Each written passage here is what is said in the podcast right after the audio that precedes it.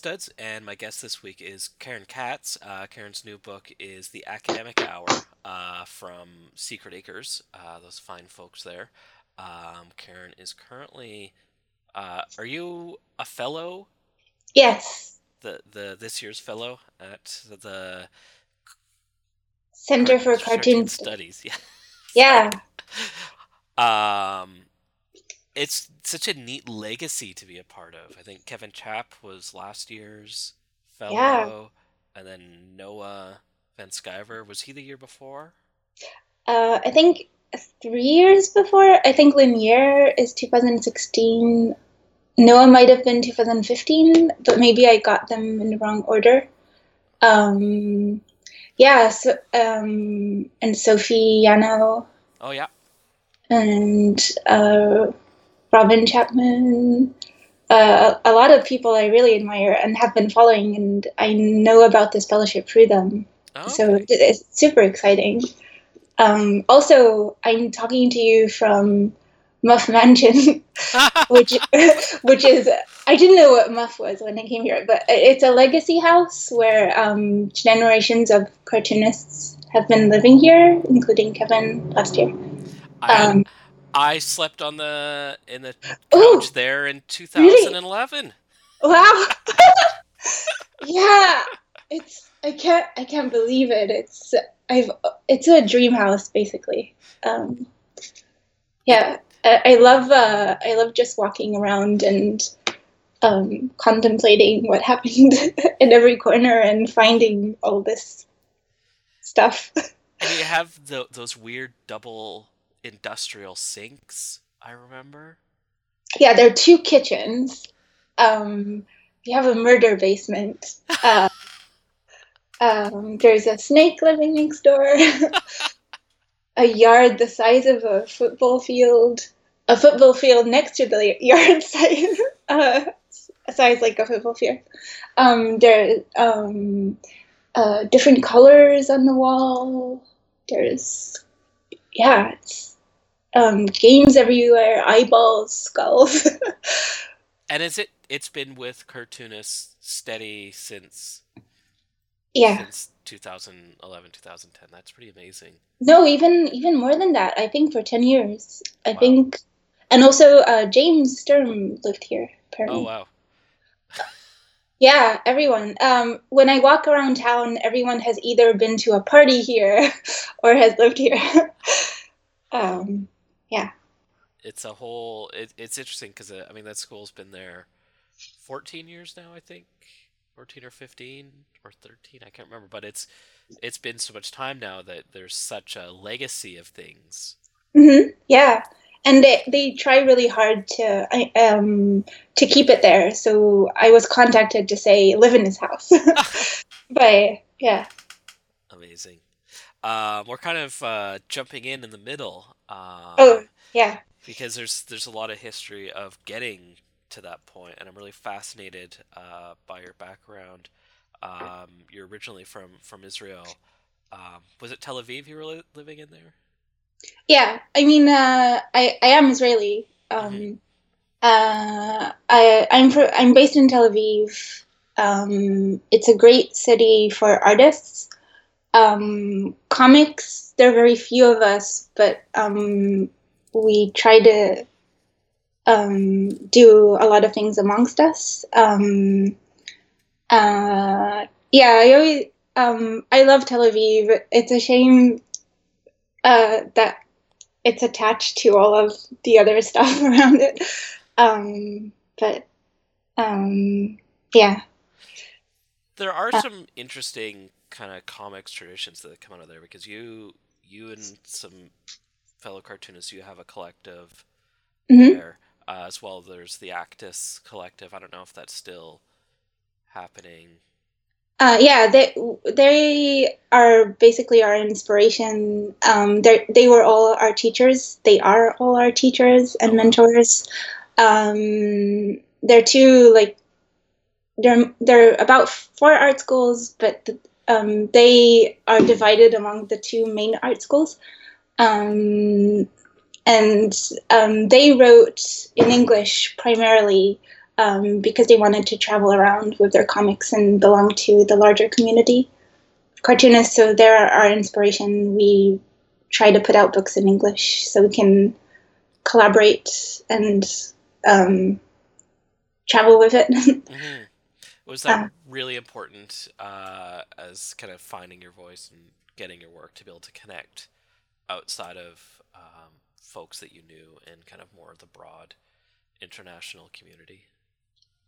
Um, yeah, I mean, uh, our collective is only uh, three. Uh, we only started in 2015, but we all um, know each other. f- We all table have been tabling together for um, since 2010 or 11 when we uh, graduated. Um, uh, for me, yeah, definitely very important to um, uh, put my work out in as big as big a context as possible. Um, I've I've always seen comics making as not a way to not necessarily a way to develop my own art, but as a currency for participating in the comics world. Um, um, so.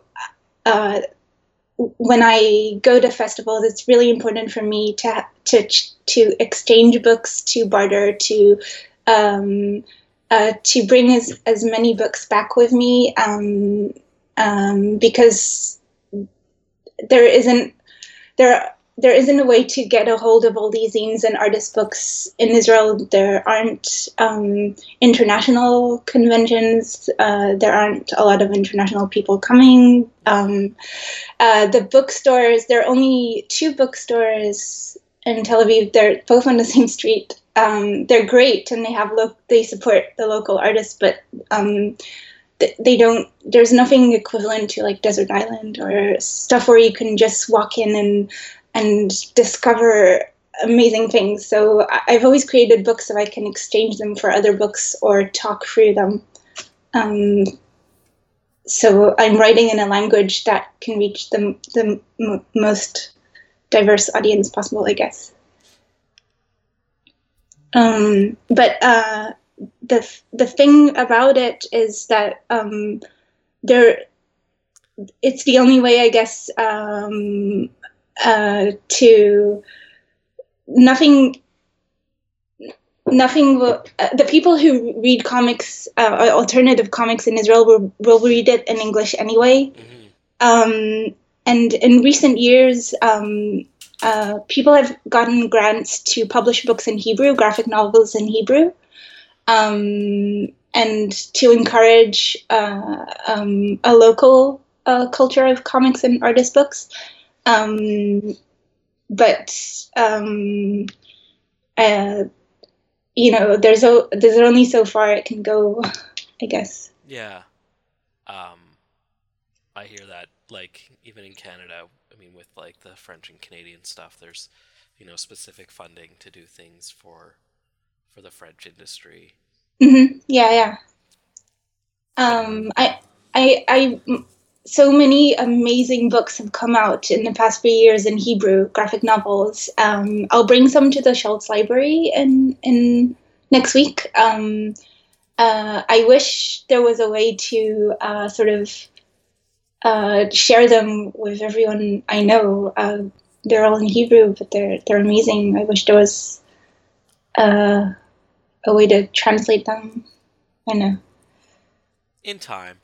Yeah, uh, I want to talk about your your work specifically, and I'm really fascinated of kind of where you're coming from um, as your interest, what are your artistic interests and stuff, because you have a very, very, very, to me, unique voice uh, in the work you're creating, um, in these like amazing figures and motion and movement, um, that that's quite fabulous and kind of otherworldly to me in a way.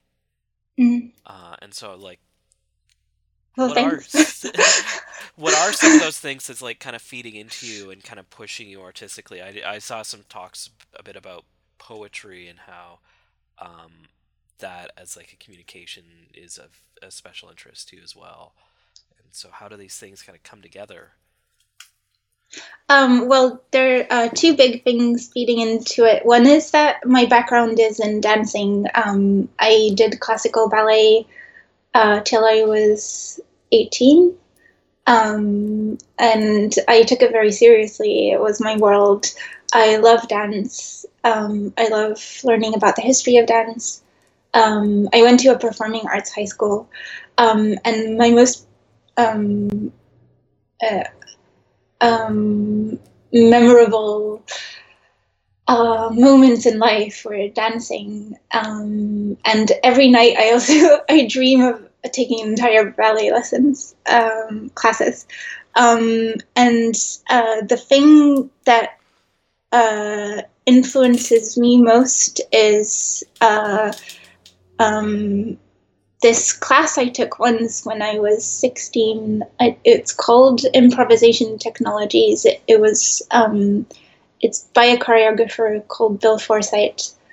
Um, and uh, his, his philosophy about um, the space of dancing is that dance is not necessarily a medium of the body. It's, it's also, um, it, it's, can it the body is used but the dance can be created in the space between dancers or um, uh, it's it's a it's a language that is um, that is created in the imagination and in the mind, um, and it's not necessarily uh, expressive. hmm Um, uh, so what he uh, he has these videos where um, a dancer takes the stage.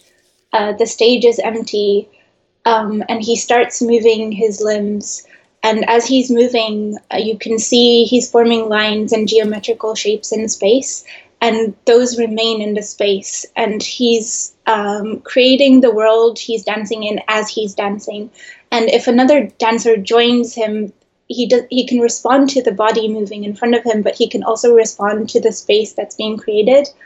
Um, and that and and and then the audience that is watching this um, doesn't necessarily uh, see the accuracy of the lines or the geometric shapes, but but there's a harmony that's being created, um, and that has really inspired me. And everything that I have thought of, about since um, is that uh, um, when we move, or we're, we're generating stories, and uh, anything anything can happen at any moment if we uh, pay it.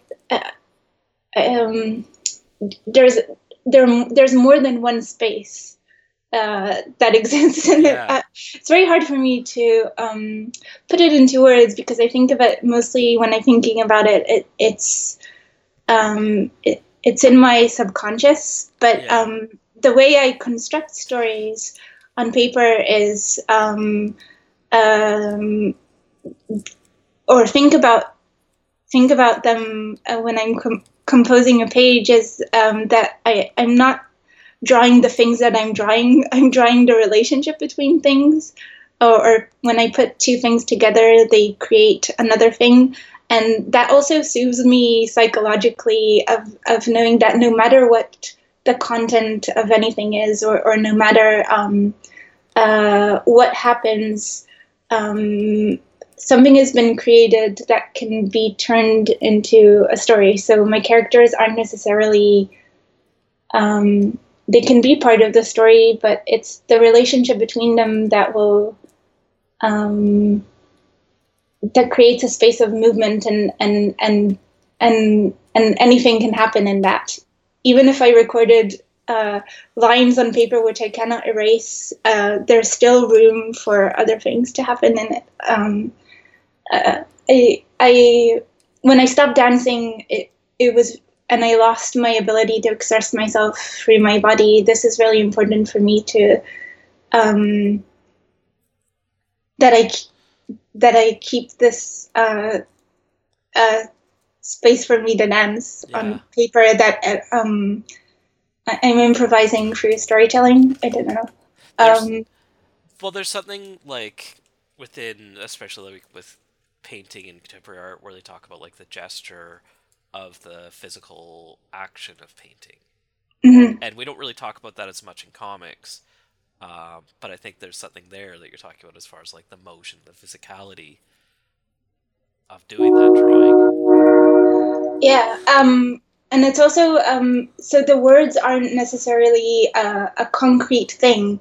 Um, they can shift around. You can you can do any. Uh, oh, do you hear the train? Yeah, it's kind of endearing. It's amazing. uh, yeah, it's like living in a movie.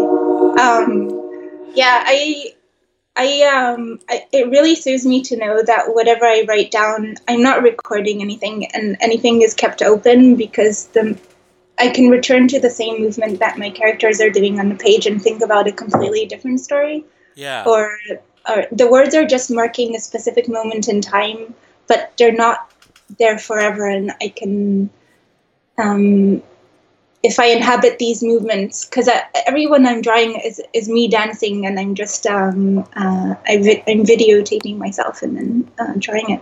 Um, if I inhabit these same movements, um, on the if I walk like this on the street, someone will respond to me in a certain way. If if the next day I dance the the exact same dance and someone sees it, they will interpret it a different way. Um, I I do a lot of performative stuff um, as well. Um, th- this is the kind of this is my my approach. The the second thing about poetry, um, um, my partner is a poet, and um, we've been together for about nine years, and through that, um, uh, uh, but he creates um, poetry generating machines or robots that write poetry or um, um, basically um, very inspired by language poets. Uh, so it's not about expressing emotions. It's about um, it's about uh, uh, playing with language in a way that uh, can open up new landscapes uh, with the same medium and words that we use in everyday, but open up open up to new meanings which we could never have imagined if we if we uh, subscribe them the words or the language that we use to um, our daily life, to our um, specific context, to our uh, uh, knowledge of things, and when we let machines do it, um, and we're we um, we use infinite tools or infinite um, algorithms to um, manipulate the language, then then um, things open up, and that that is that has really inspired me. Um, um, that we can take a lot more um, out of language than we are uh, educated Yeah. to to take. Um, there's the sound. There's um, uh, the the shape of it. There's the visuals. There's um, other conscious minds that are not humans that can read language. Um, so I the basically I'm taking the openness from from that. Um, uh, the the hybrid the hybrid um, um, aspect of of putting words and text together is for me the generation the like infinite generation or infinite uh, um, I mean I haven't I haven't reached that point yet. I haven't been I, I don't think that I'm able to articulate it through my work yet and I'm still working on a way to do to do that but but it, it is a motivation that exists in me. Um, how can I how can um, by um, combining things on paper um, uh, can you um, create a logic in inside the language that will only exist for that particular um, uh, space and and and and more tell you more just about the use of the language or um, how the um, formal aspects or um, mechanism of the book works rather than um, you to a specific content or content or emotion. Um, don't know if that makes any sense. It does. it does. Like there's Yeah. there's yeah, no, I'm I've, I'm really enraptured in this um, because I love this idea of um, what comes through in randomness. I mean, one of my big young things I was always interested in Burroughs, and he had the the cut up technique with the writing Oh yeah, yeah, yeah. where it take, but it, it that that's like, and I want to make sure I'm I'm not saying like that's the same. Like what it sounds like you're talking about is kind of a more wide tableau of like the because with the cut up you're you're restricted to the to what you're using, where um, you're talking more of like an open random um, idea where the inputs are unlimited in a way. Yeah. Um, yeah, yeah, yeah, definitely. Uh, constrained writing um, is also part of that influence. Um, and yeah, I don't know if it, again, uh, I think I haven't reached a point where I can, uh, in my own work, but it's definitely something that really interests me in other people's work. Um, I'm really into conceptual comics um, and the potential of that Yeah. um, and that definitely inspires how I think about storytelling um, and uh, how I can both disconnect from my own work but also be uh, maybe also another factor that goes into it is um, a sort of shyness because I guess all my comics are autobiographical, but I'm I'm I'm so I'm removing the story so much into like the surreal and random space that I'm I'm I'm kind of hiding in it. Uh, so it's a combination of that. Uh, um, I don't know. There's something earlier, uh, way back, we were talking about the dance and the movement, and there's an idea that kind of, and I'm wondering if this is kind of within there, um, when a performer uh, has a language that they, or a story that they're presenting through movement and stuff, uh, and they have something in their head that they're doing that that's there, but then the audience may be seeing something completely different and taking their own story and experience from that. Yeah. Um, d- yeah. This is this is this is definitely what you've been able to put in, in sentence. Uh, uh, that's what I was trying to communicate. Um, yeah, I I love that that um, it, it's it's the most frustrating thing. Um, I always felt so alone um, of not being able to share w- what I'm feeling in a specific moment, and I um, but also so relieved that I'm not being able to share it. Um, uh, but but also how uh, the translation into movement, uh, the person watching it will get a sense of the um, intensity. Uh, the intensity comes through, um, and and also maybe a spark, uh, energy will be transferred. Um, um, but it won't be attached to anything. It will be completely abstract. Um, and then and then also the fact that uh, in in in the that uh, improvisation technologies, which I, I'm I, I I have to disclaim that so many years have passed since that workshop, so I may be distorting it a little bit. But this is what this is what I've I've that I kept with me is that um, we only have so many ways to articulate our joints, and everybody has um, uh, that in them. Uh, it's um, and so if you uh, sort of respond to a body moving in space, uh, you you you respond to to ana- anatomically you'll be able to respond, and it's a natural thing.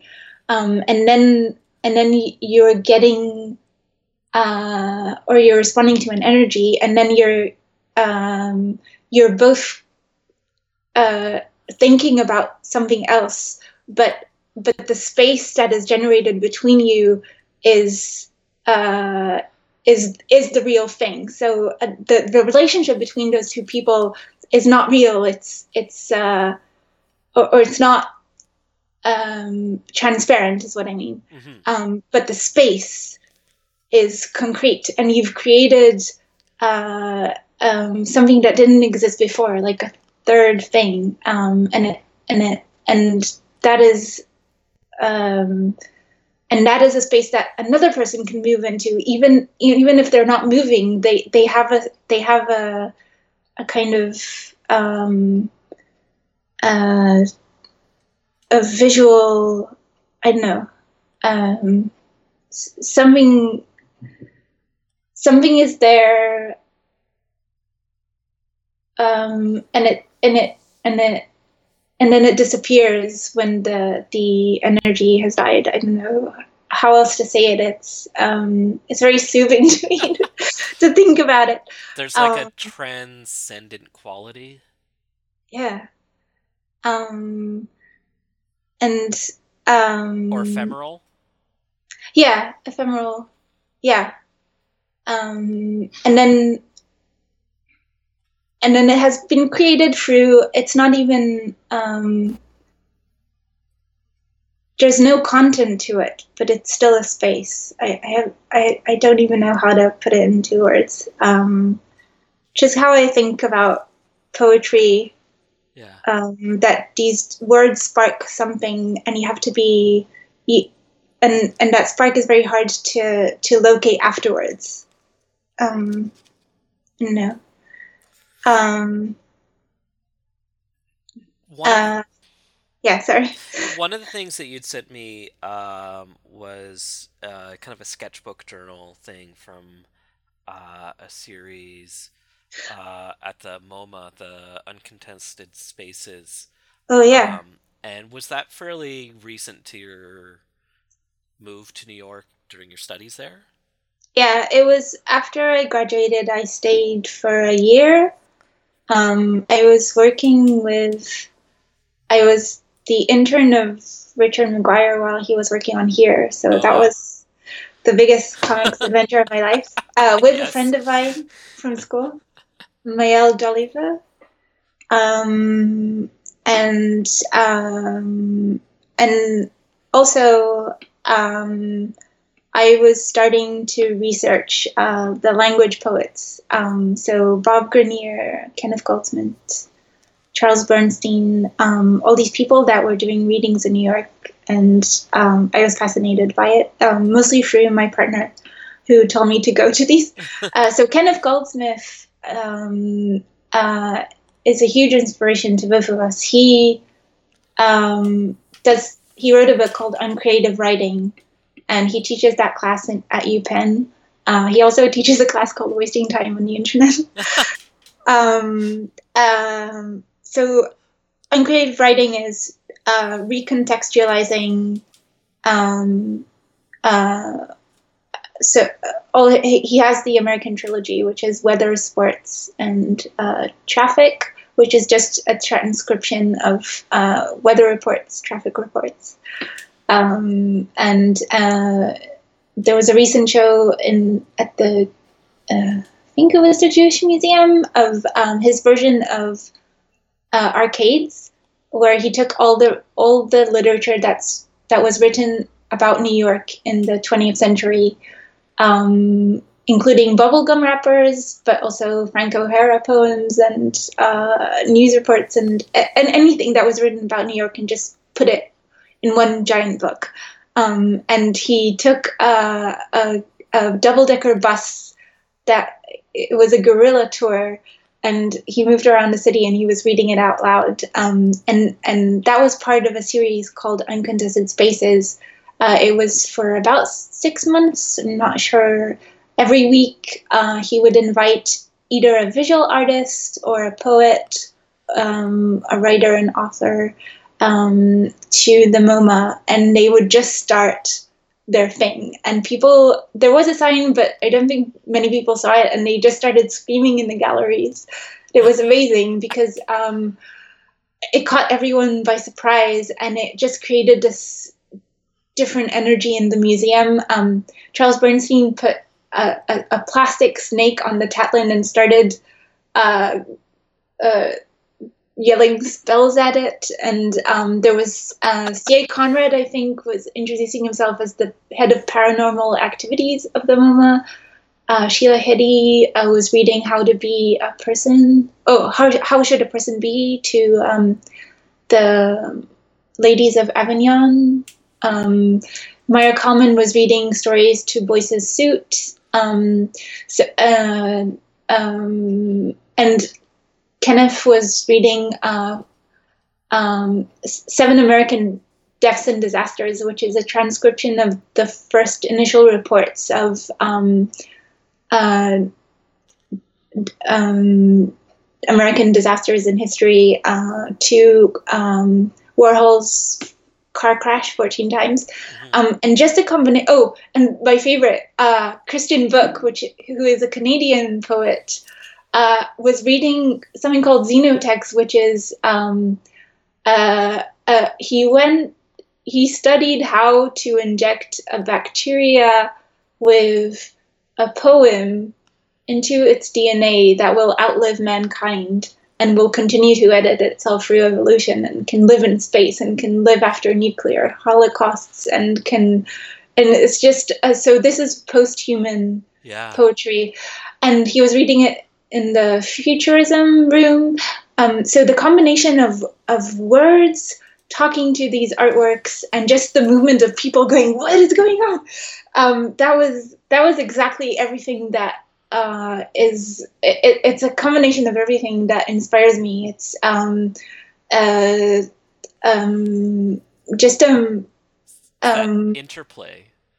yeah interplay uh, of of uh, um, it's like a portal opening up between a word meeting an image uh, and movement that you don't see. It's not the regular museum movement. It's Yeah. suddenly people are walking in circles or rushing and um, uh, it's uh, poetry living in space. And i remember um, frank santoro i may be distorting him as well but one of the most inspiring talks i went to at the comic symposium was him saying uh, you should all go listen to baroque music in the church.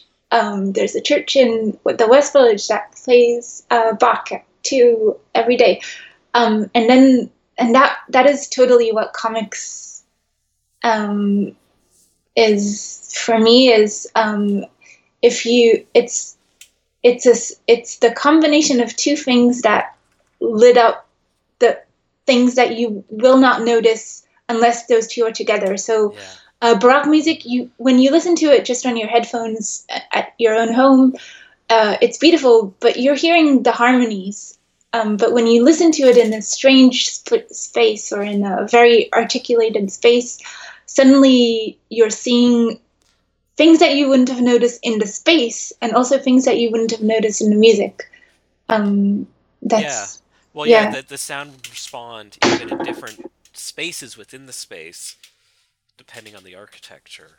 Yeah, and you can also subscribe different uh, instruments to different things that you're seeing, or different characters, or even like your imagination has a room to play inside, and suddenly you're inside the music too. You're contributing to it because you're feeding in the visual stimuli that you have. And so, uncontested spaces for me is that visual uh, being stimulated by something, um, and all of a sudden, I I have a, a role in this in this space because uh, the more I move frantically, the more I'm moving people around, and so I started like dancing and st- um, it, um, it really um, create. I like being part of that uh, living story. I know. Yeah. It's, Yeah, so I did that. Um, also, I should note that it was very much inspired by a course which I took at grad school. I went to SVA. Um, it was drawing on location, and we were asked. We were each semester we kept a journal of walking around with our sketchbooks and drawing things that happened. So I didn't do it f- in school because it was after, but it, it was part of this practice. Was that with Panther? No, I wish. uh, no, it was with Carol Fabricatore. Um, I did the MFA, so I wasn't in the oh, okay. undergrad. Uh, I wish I had, had taken this class. Yeah.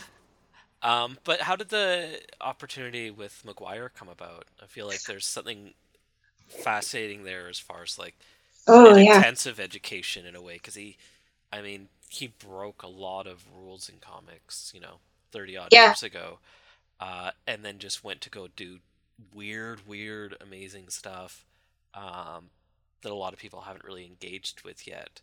In the meanwhile, between the years, um, Yeah, I should say he has a show now in New York um, of his stuff, his his um, graffiti and posters uh, that he did for Liquid Liquid. oh, nice. um, and for as part of the CBGB scene and um, all these other street artists like Basquiat and um, uh, Keith Haring that he knew. Um, and it's also his a book came out with his performance art and just uh, yeah. Um, so it was part of the MoMA PS1. I think. Um, I think it's till November. Um, so our teacher at SVA, David Sandlin, he's our thesis coordinator. Uh, he's good friends with Richard, and for one of the classes, he showed us his work, um, animation, music, and comics. And the thing he did for Chris Ware's um, that anthology that Chris Ware edited for uh, Oh, McSweeney. McSweeney's. Yeah. Yeah, yeah. Um, and uh, and then there was a what what was the what was Cab called before it was called Cab? CB. Oh, uh. Brooklyn Comics uh, Graphic of- Festival. Yeah. Um, so Richard, Bill Kartalopoulos, Richard McGuire, Charles Burns, and uh, was it Art? Spiegelman, uh, they were all in a panel together, which was insane to me. It was just as I was uh, starting. Uh, uh, came. It was during maybe the first year of art school, and I couldn't believe it. It was Yeah. one of the best panel. I, I couldn't believe that all these legends were I was watching them. Um, and then Richard showed um, the beginnings of his here book that he was uh, taking the strip that he had done for Raw in 1989 and um, translating it into a graphic novel. Um, and that blew my mind. I couldn't believe it. Uh, and so a few months later, um, I just came back from Israel uh, for visiting my family, and I came back to New York, opened my apartment, and my ceiling caved in, and I thought, oh. Um, so my I God. stuck my, it, it completely like I, I opened the door, something in it moved, and bam, my entire ceiling fell. And so I put my suitcases in. Jesus. I went I went on Facebook to see what I could do, and there was a party at Cartoon House, which is Austin English and Bill's house, um, and David Ness. Uh, that was amazing by itself. So there was a party there, so I, I went there, um, and I usually I, I don't I don't go out if I don't have to, but so that that was my luck. And then Richard was there at the party, um, and then I uh, uh, so and I was also so glad that my ceiling caved in because now I had like a a, a, a, starting line, and I thought it was like the most terrible thing that can happen. But everybody at the party said, "Oh yeah, it happened to me like two months ago." So it's not an unusual thing in New York. Um, and uh, and and then Richard was there, and I told him, um, and we talked about dance. And then I email, emailed him after that, and I said, uh, uh, I don't know Photoshop. I don't know InDesign. I don't know anything, but I do have time. Please, can I be your assistant on this book? Uh, and he said yes. And so, um, and then I, and that that's how. So I basically um, put myself in in there, Mhm. um, inserted myself uh, with my Israeli chutzpah, I guess. I- and then and then because I knew if it was, and I um, I was also in a long distance relationship for two years by that point with my partner. And but I told him, listen, I'm going to stay for another year in New York, because I knew this was the thing. Like this is what if I if I I would be filled with re- regret if I didn't take that opportunity. So and then I brought in my friend from school, Maëlle Doliveux, who's part of Beehive Books. He's she's um she does the Beehive books with Josh O'Neill um because she knows everything. She can do She just knows everything. Um, so I said, oh, we also should probably have in our team someone who knows what they're doing. Um, uh, and then he had uh, another assistant for InDesign. So we were um, just there for a year, and it was, um, and even though um, his deadline was super crammed, um, he was so generous in also giving us the best adventure of learning about comics and art and going to museums and, and going to a, a, um, a photography collector and going to um, to musical concerts and taking us all on all these little things that were inspirational into making the books, but also gave us back. Uh, so we were, it, it, was truly an adventure of um, um, so many sources went Yeah. into that book. Um, and this was after 10 years of him researching at the Coleman Library, New Public Library, and, and researching his hometown. And, and we came into that, and there was like piles of books and, and research materials and photographs. Um, and it was uh, almost like an archaeological dig. Um, yeah, I, I owe him so much. And um, I'm still I'm still inspired by him. Every time I meet him, there's something awesome to learn. Yeah, he he's it's it's he sits such a unusual, interesting role within comics and art and music, and is so foundational in so many different ways. Yeah, and and it's all feeding into everything is feeding into each other. Um, there's a, a this a sculpture exhibition that he did this year, um, which was also came out with a comic, but it was sculptures in space and um, everything. It, the composing here was like composing music. Yeah. That's how it looked like. It looked like a giant piece of sheet music, um, and um, and it was very abstract as well as um, uh, narrative Yeah, uh, study of narrative and um, uh, poetry. Uh, um, um, Brainard, um, Joe Brainard went into a lot of that. Um, his like um, sensibility, uh, a lot of printmaking, um, animation. It- and then after there was a whole new set of people after working on the iPad version, which was a completely different process of how to, yeah, After going through like you, you, you have the one aspect of doing your masters, uh, and then this is like a secondary masters in a way. Um, how did your own view in your creative work kind of shift from these immersive experiences? Um, was there adjustment of how you engage your work, or kind of what you wanted to do with your work? Um, well, what I I learned from just living in New York is that, um, and going and getting to go to all these comics festivals, is that um, I I didn't know a lot of comics coming in into it. Um, I uh, in my undergrad, Rutu Modan was my thesis advisor, and Michel Kichka, and they both were they both brought books to class that really inspired me. But I didn't know that what I, I, coming to New York, I was really learning uh, that uh, what interests me most about this world is that I, uh, when I buy books, when I exchange them, I'm meeting the people who make them along with the books, and there's a performative aspect to it.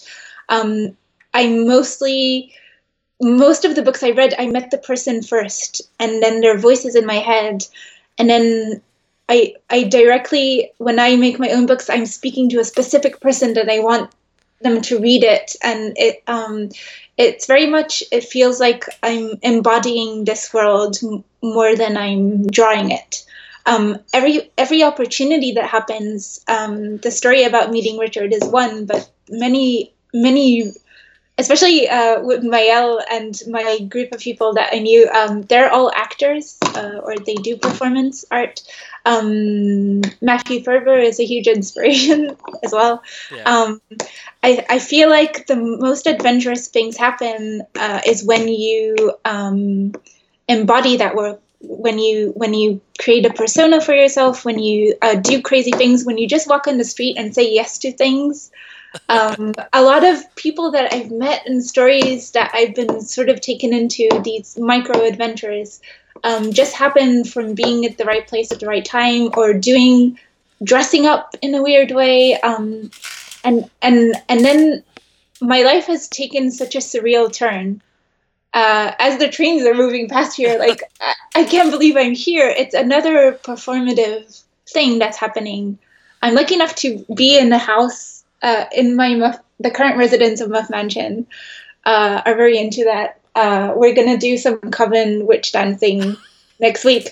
Um, I feel like I feel like uh, I feel like um, what I've learned um, through all this is is that um, uh, um, the world ha- there's an alternative um, uh, uh, to if a community exists, we can create a world where things are um, um, can be different Yeah. or, or alternative to reality, and and that the books don't matter as much as the people, um, and and and uh, I feel very good in this space. I don't know how much of it is me in a bubble that I'm not seeing things clearly um, to begin with, but um, this is where I want to go with it. Uh, I, I want to continue uh, being part of these communities because, um, and this is how I read comics and analyze it as well. Um, a, a recent, an amazing thing that happened this week in Israel is um, this is also a teacher and mentor of mine, uh, Zev Engelmayer. Um, he has been living as one of his characters, cartoon characters. He's part of the underground Tel Aviv comic scene um, from the 80s, 90s. Um, still doing it, and he uh, he is living in a costume. He's performing, or as as one of his characters called Shoshke. Um, he's basically dressed in in a giant furry suit um, and and what happened um, was Tel Aviv was covered in very racist and hateful posters um, advertising the right wing uh, party, and he uh, just um, started walking around and covering it up. And because he's this cartoon character, um, and, and and he the the look of it is very performative to begin with and very humorous and people can identify or join it or there's something enthusiastic about it or, or um, he's walking and he doesn't he he looks like a story a person from there's another story happening in that space and and that has created um, that that that it brings people to want to join him. Hmm um, and uh, and he was able to take down all, to put new posters up on everything and take down the campaign. And it, it was amazing to see it. It it was just um it's a like uh and his his friend who he started he he unfortunately died but they were both um doing that kind of stuff uh of putting ducks in places or um uh dinosaurs um he has put a, a giant gefilte fish on top of the most respectable literary building in Tel Aviv that you can see via telescope. Um, it just, it just, this is what comics. Uh, I had a notion of it while in Tel Aviv, but Tel Aviv is so crazy uh, anyway that I didn't know that it was specifically belonged to comics.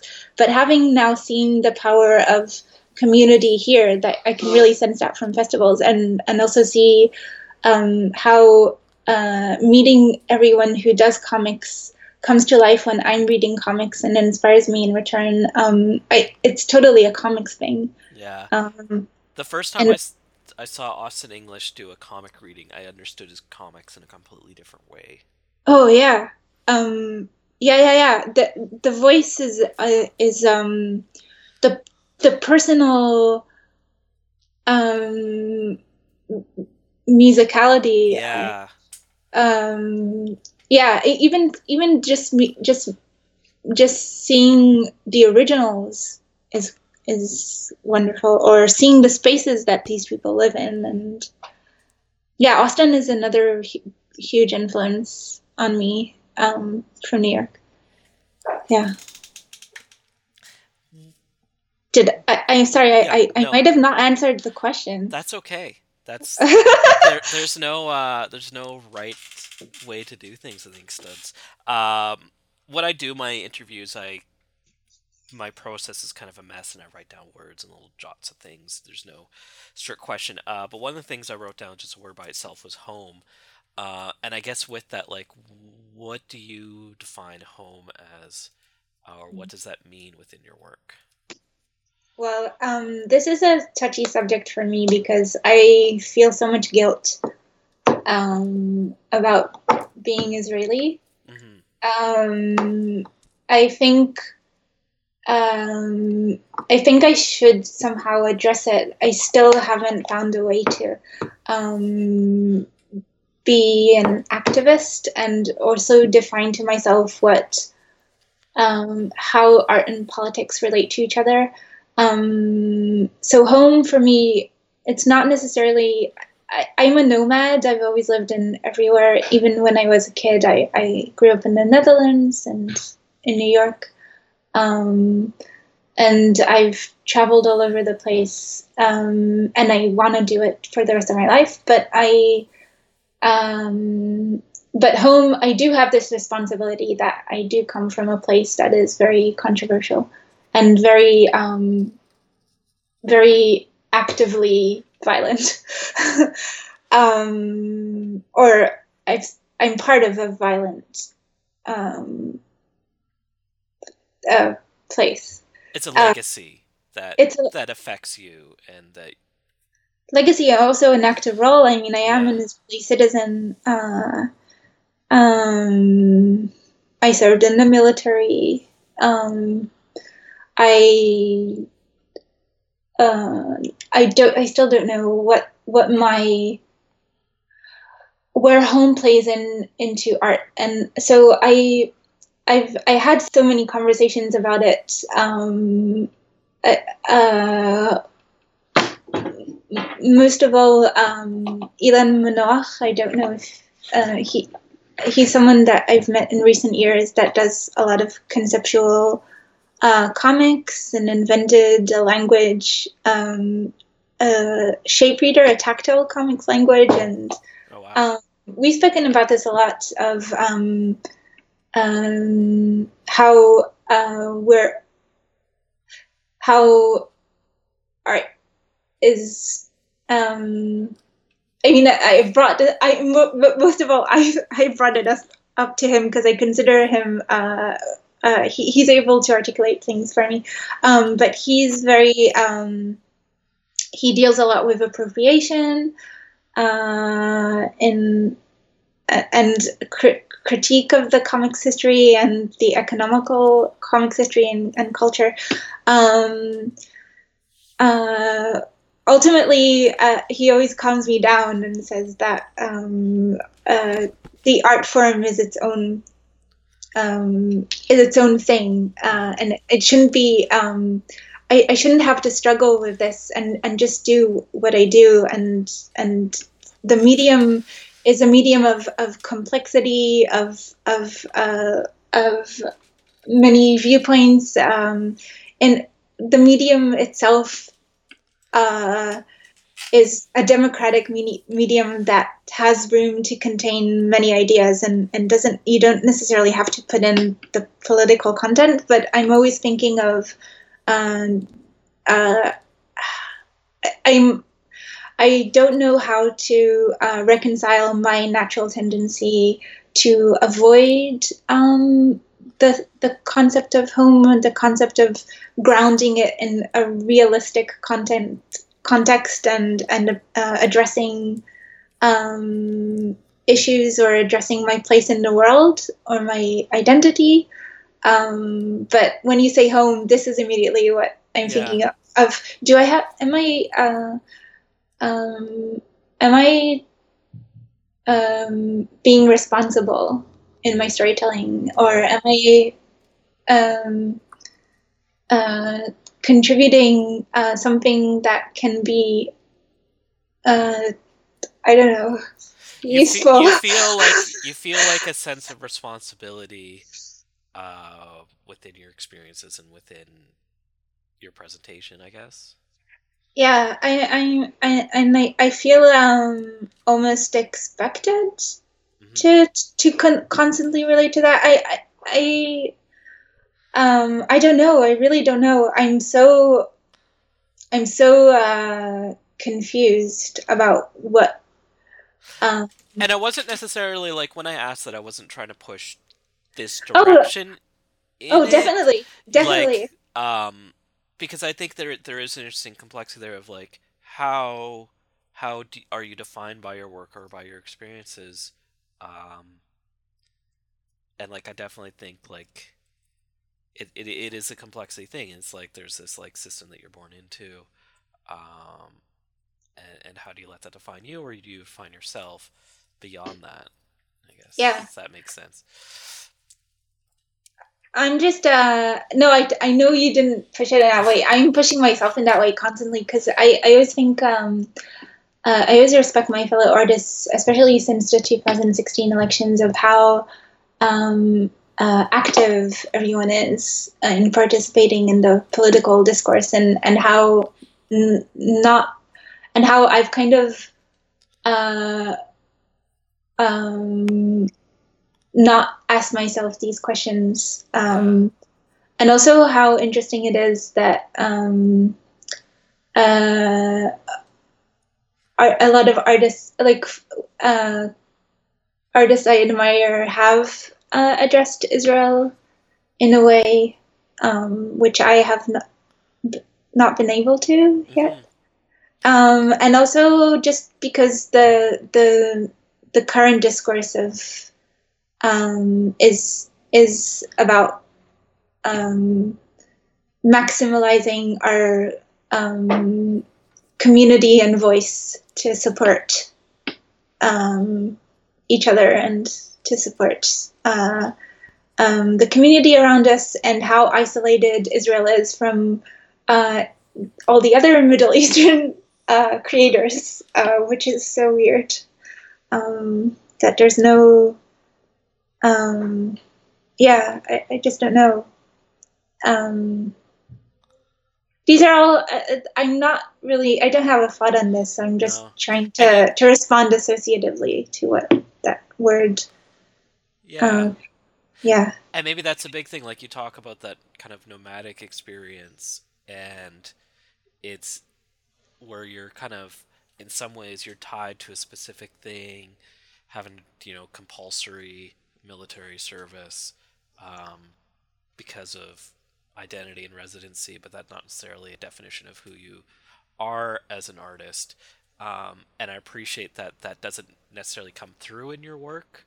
Um, it doesn't define your work. Yeah, I'm trying to let it define me as a teacher. I, I want to be a teacher. Um, and maybe um, when I talk about other people's work, I do try to um, to uh, talk about the medium's potential and everything that I can't do in my own work. I want to be able to to to to sort of address the um, uh, people who do work that I really appreciate. Um, that's more um, journalistic or more um, uh, um, Figurative. culture. Uh, yeah, figurative, uh, culturally um, relevant, uh, but also the other way, um, the, the the abstract comics, the thing that will show you that um, there are alternatives to language and communication, and if we can tap into that, then um, um, this gives uh, um, the just practicing art in, in itself or reading art or being able to be open to all these ideas can create bridges. Um, i mean everything that's that's not in my own work or way of saying I, I just want to be able to to address that um, which is why i'm so interested in in being part of the ccs um, i was i saw the medicine and comics conference and that is a whole new field that i was not aware of Mhm. and it's so fascinating um, that the, the the whole attitude I feel here is um, that comics is also can be applied to other things, Mhm. um, not just art for art's sake.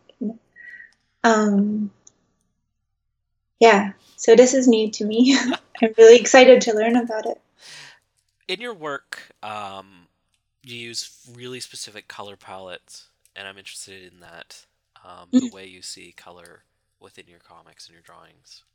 hmm Um, well, mostly um, um, I use Prismacolor um, and Faber-Castell, and I draw on 30 by 22 inch paper, so it's huge.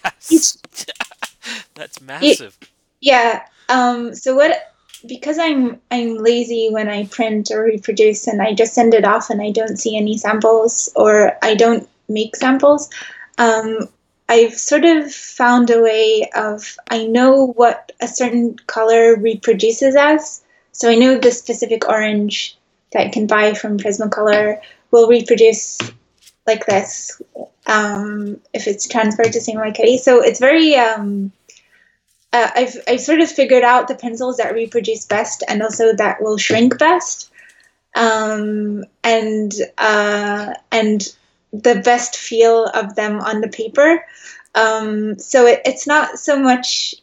It's something that I've kind of found over the years of using it, and and and I don't. Uh, I, f- I think I'm at a point of control now.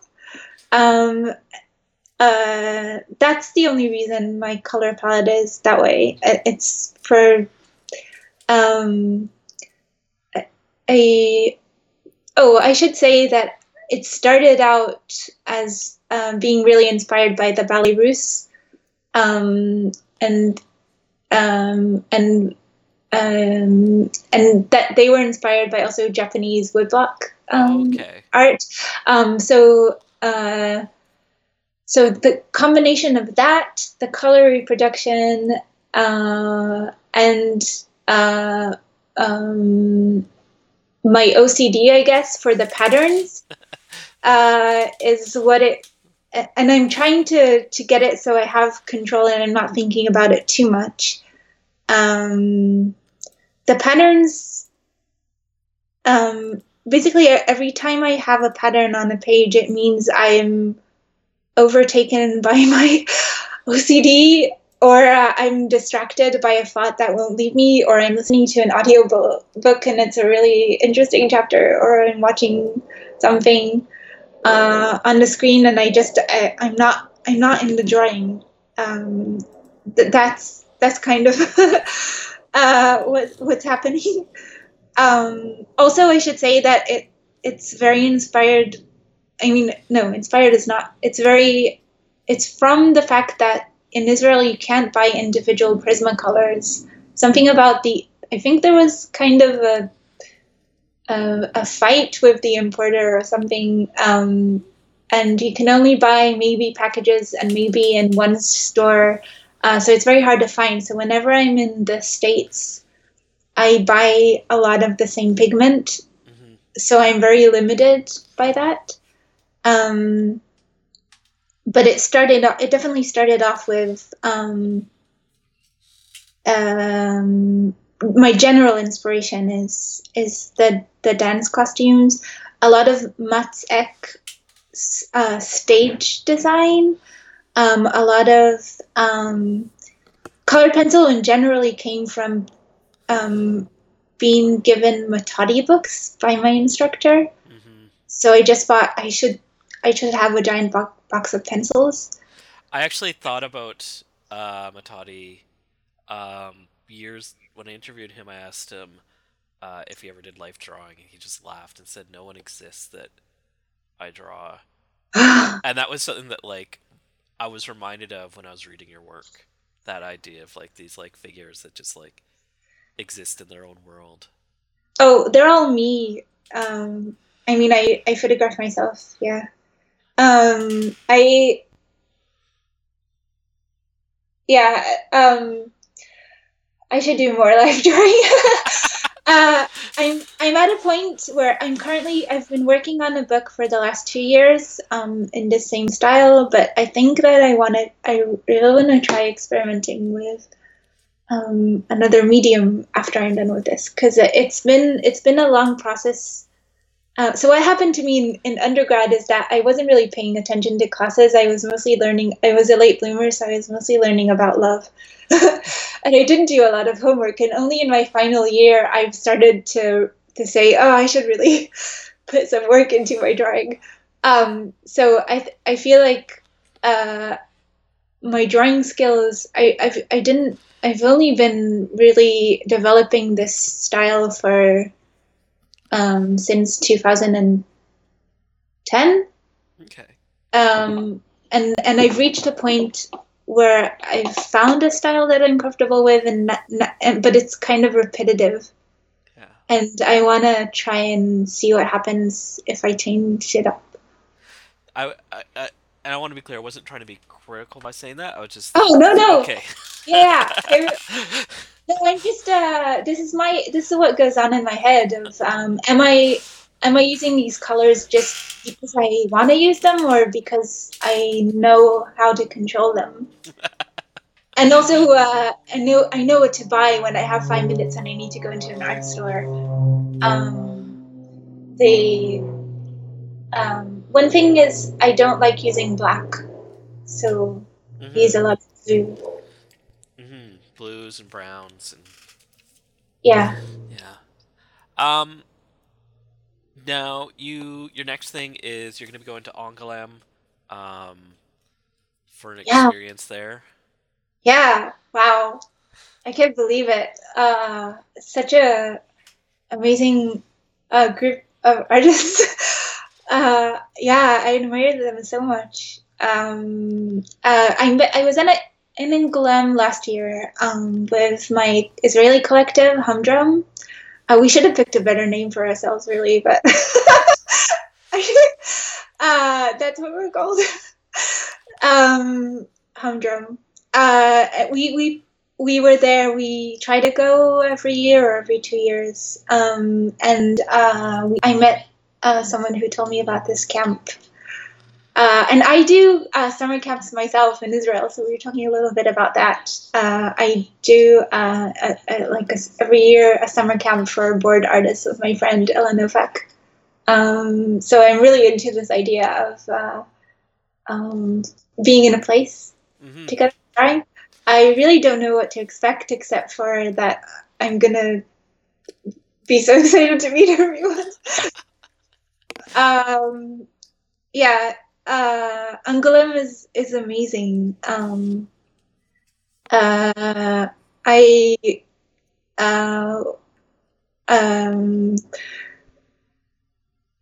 yeah, it's part of this thing of also drawing big has a lot to do with drawing in a space with other people. Um, I started drawing big in art school because I wanted to be able to move, and uh, it, in art school it was more important for me to find love than to make comics. And I, I, I, I think my technique revolved around performing being an artist rather than being an artist, or very art school competition.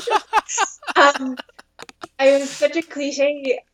Um, uh, I just was standing in front of my giant board, just moving and drawing and thinking um, uh, more about how I look while I was drawing rather than. And I still have that. I, I get the most energy of imagining someone behind my back looking at what I'm doing instead of what I'm doing. hmm Um, I'm very. I ha- I have this inner monologue always. Um, so be so so. Th- I mean, this is quite a down because I I'm now really enjoying the work as well. But I uh, uh, being in a space and drawing with artists is something that will re- really invigorates me and makes me wanna. Um, it's it's kind of like my art is not expressive; it's impressive. Uh, how do you say it? It, it comes from the no, not it doesn't come from me. It comes from the outside. Whoever's in that room will inspire what I draw Oh, okay. um, or whatever's happening. Um, just because I this is my way of um, re- responding to that. Mhm. So So this I- experience will be immersive in that. Yeah, I I mean I hope uh, yeah. Uh, I hope they yeah. It, it's stressful to go. Um, I'm so sad to be able to be leaving CCS uh, for even two weeks that I will be gone because um, the, uh, the minute I got here, it's been like a countdown of when I'll have to leave. Uh, I wish it. I, I wish I could be in both places at the same time. Well, um, yeah. Um, I, I have such FOMO about this, but also I'm very excited. It'll be, and it'll be a nice break from the Vermont winter. Let's be honest.